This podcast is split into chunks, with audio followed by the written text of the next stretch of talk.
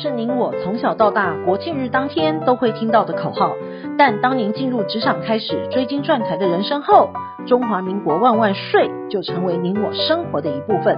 因为岁月的岁换成了缴税的税，纳税是人民的义务，但节税是您我的权利。所以唯有正面对战，才有博胜的机会。聪明的您，就是要有强大的应税智商。每周二与五，Cindy 都会与您在空中一起练税功，也欢迎大家持续练功。想税的听众们，大家好，欢迎回到想税的单元。本周的新闻重点有五则，提供重点摘要给您。第一，地价税十一月一号起开征。第二，情人节买卖屋保单变更要保人，不要忘了赠与税。第三，房地合一税二点零上路，带来税收加倍。第四，开业一申报合伙收入要有合伙事实。第五，退休潮海啸的真相，我们迈向老又穷。第一，地价税十一月一日起开征，今年的地价税将于十一月一日起开征，征收的日期呢是今年一月一号到十二月三十一号的地价税。缴纳期限到十一月底为止，请纳税义务人于期限内缴纳完毕。为了缴税方便，财政部提供多元化的缴税管道。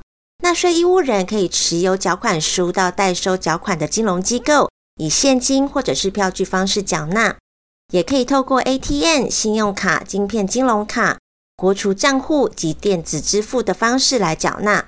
若是税额在三万元以下的，也可以到便利商店去缴纳。另外，还可以使用行动装置扫描缴款书上的 QR code，连接网络缴税服务网站，或者是透过开办的行动支付工具来缴纳都可以哦。第二，情人间买卖屋保单变更要保人，不要忘了赠与税。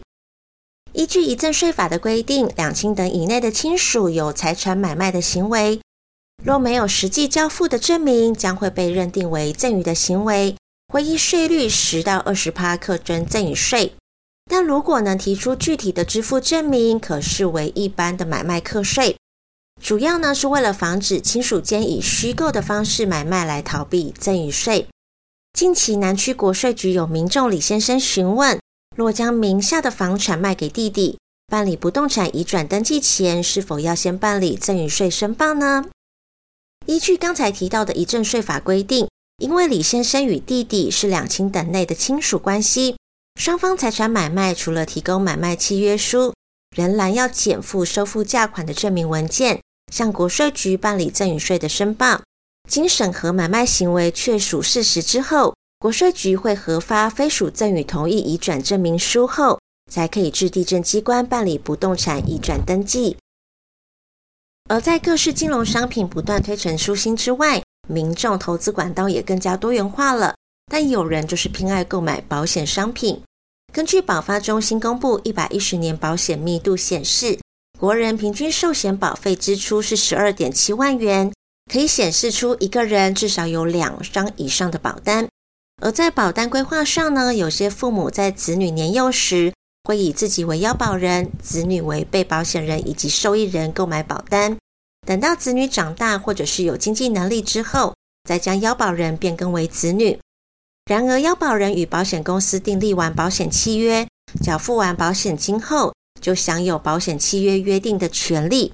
一旦将腰保人变更为他人，就等同腰保人将自己应得保险契约上约定的权利移转给他人，属于财产无偿的移转。要保人必须按变更日该保险价值准备金申报赠与税。第三，房地合一税二点零上路，带来税收加倍。为了遏止房市短期的炒作，财政部于去年七月寄出了房地合一税二点零方案，延长短期交易的定义，持有两年内出售要课四十五趴的重税，超过两年未满五年，则是适用三十五趴的税率。并将盈利事业交易房地以及预售屋及特定股权交易都纳入房地合一税差别税率，至今已经超过一年了。比较房地合一税一点零以及二点零之间，税制呈现了两亿异同。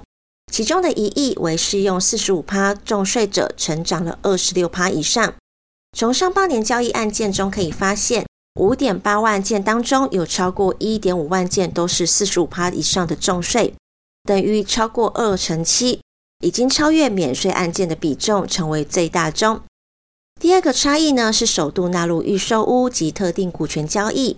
实施一年以来，预售屋共课税了一万五千八百四十四件，总金额呢是二十六点六亿元，其中有七千九百四十八件是适用四十五趴的重税的，件数占比高达五成。特定股权的交易课税有一百九十六件，课税六千八百六十万。但不论是房地合一税一点零还是二点零，课税的件数及税额间呈现稳定的成长。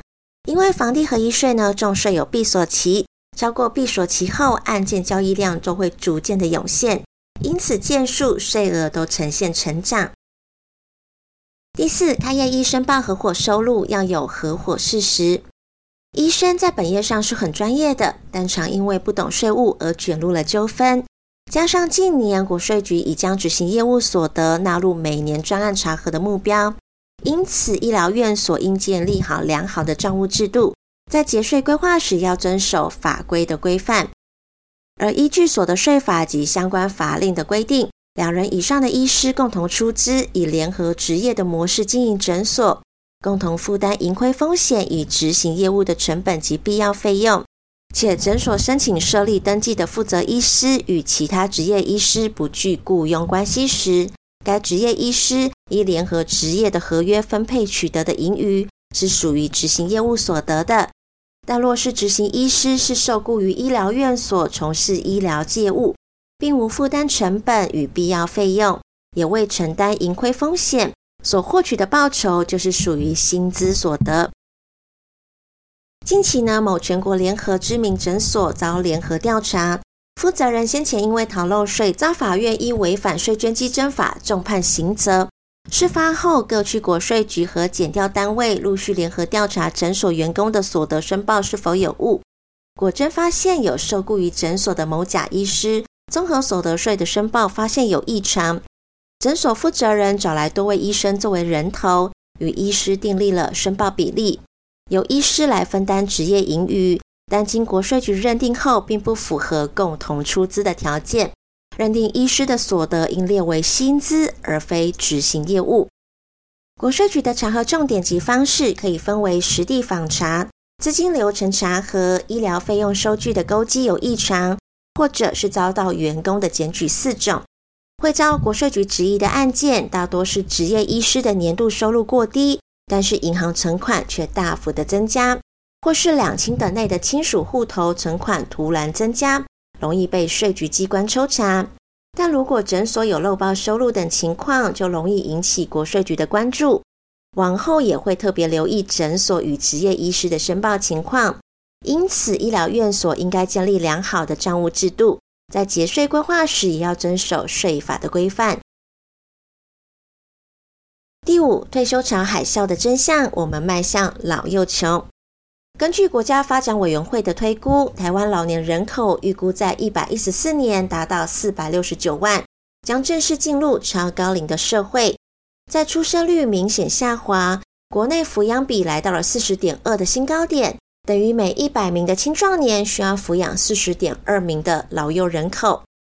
随着老化速度的加快，长寿也成为本世纪带来最大的挑战。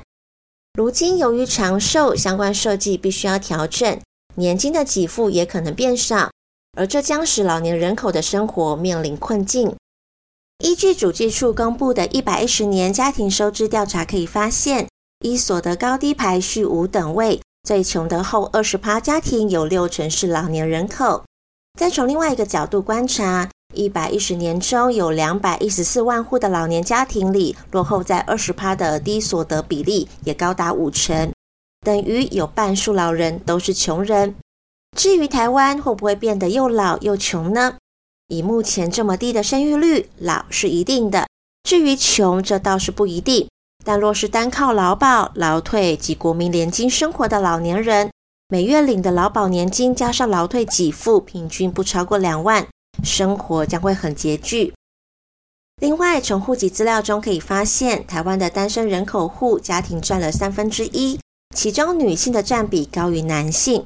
主要呢是女性在年轻时要养育小孩，承担照顾父母的责任，职场生涯备受影响，收入因此偏低，等待其老年之后面临的经济压力自然就更大了。随着老年人口快速的增加，经济安全、健康、长照财富需求更大，会增加未来家庭财富的困难，这将成为未来世代的隐忧。